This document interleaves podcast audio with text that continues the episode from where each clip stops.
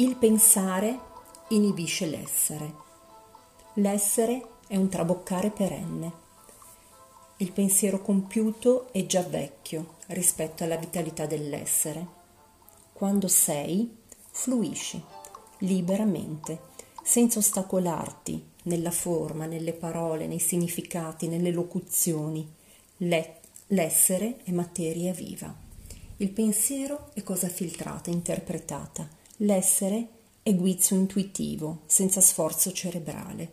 L'essere è senza circoscrizioni, è un respiro, una fragranza senza nome. Il pensiero è lento, l'essere è oltre la luce, il tempo e lo spazio. Penso, dunque non sono. Non penso, quindi sono. Chi è nello stato dell'essere è ricettivo come un vaso senza fondo perché l'essere non è contenibile nella grammatica, l'essere è la sintesi, la morale, la risata, l'essere è già lì, non ha bisogno di svilupparsi nel pensiero. Il pensiero è cosa morta rispetto all'essere, ma nel mondo delle forme l'informazione dell'essere non basta. Serve la struttura, ma non ci si illuda di imbrigliare in soggetto verbo complemento il moto stesso della vita.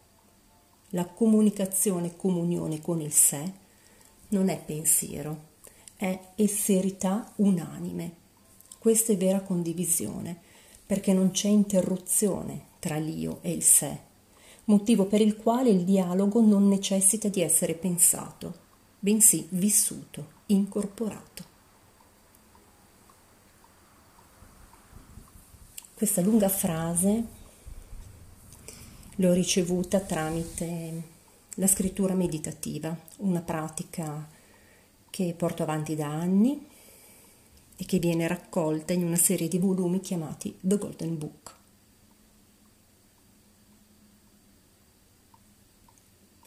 Cari amici, benvenuti nel secondo post- podcast dell'arte dello spirito. La parola chiave di oggi è predisposizione. Nella nostra quotidianità così frenetica occorre predisporsi per riuscire a captare e intravedere il substrato essenziale che sottostà al vociare del mondo. Mondo da mondare, direi. Proviamo a fermarci, a fare un piccolo esperimento. Spostiamo l'attenzione, l'orecchio sul silenzio in cui siamo immersi. Lo percepite? Lo percepite nonostante i suoni di sottofondo?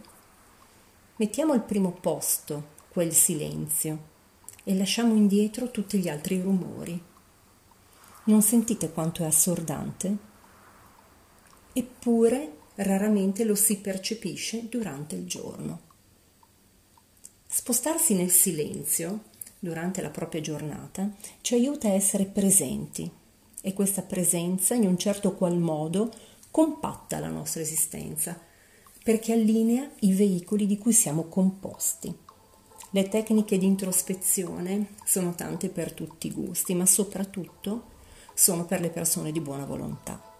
Le persone che si mettono in gioco, le persone che ci provano, ci provano anche soltanto per vedere se è vero. Il nostro stesso intento e la perseveranza premia inducendo quel moto interiore che ripristina la connessione con il proprio maestro interno, il reale io sono, l'unica voce che può davvero comprenderci, guarirci e istruirci.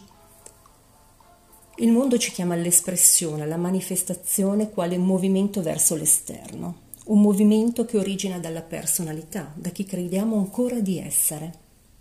L'arte dello spirito invece è un agire dal silenzio.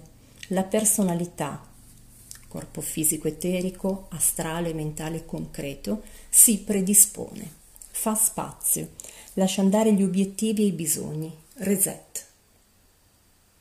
Più ci si apre, più ci si dilata, più si può essere penetrati dal silenzio. In quel silenzio, che lentamente si compie in noi, si lascia andare tutto lascia tutto e dallo ai poveri. Povero è chi necessita ancora di rivestirsi.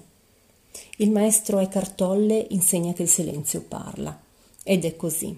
Il silenzio guida la mano dell'artista, ne sostiene il cuore e calma la febbricitante tentazione di pensare e voler sempre fare a modo proprio. Il silenzio distoglie l'attenzione da se stessi, quale circonferenza egoica e spesso pure egoista, per permettere all'essere reale di agire senza nome e senza look, impregnando tutti i veicoli preposti per l'intervento dello spirito nella materia. L'acentrismo nell'espressione artistica fa opera di pulizia, affinché si possa giungere a intravedere la luce. La luce è la fase 2 dell'acentrismo. La prima fase di pulizia invece è il grattage. L'arte dello spirito è azione in purezza, senza personaggi, senza interruzioni di coscienza, senza intermediazioni soggettive dettate dall'insistente personalità. Chi crea quindi? La creatività stessa crea, manifestandosi alla mente astratta, intuitivamente, tanto più l'artista si sveste dai propri contenuti, concetti e preconcetti nella sezione esercitazione avete a vostra disposizione una tecnica già collaudata ma sempre valevole. Ve la ripropongo e me la ripropongo perché anch'io mi esercito con alcune varianti. Buon divertimento e grazie come sempre per la vostra amabile attenzione.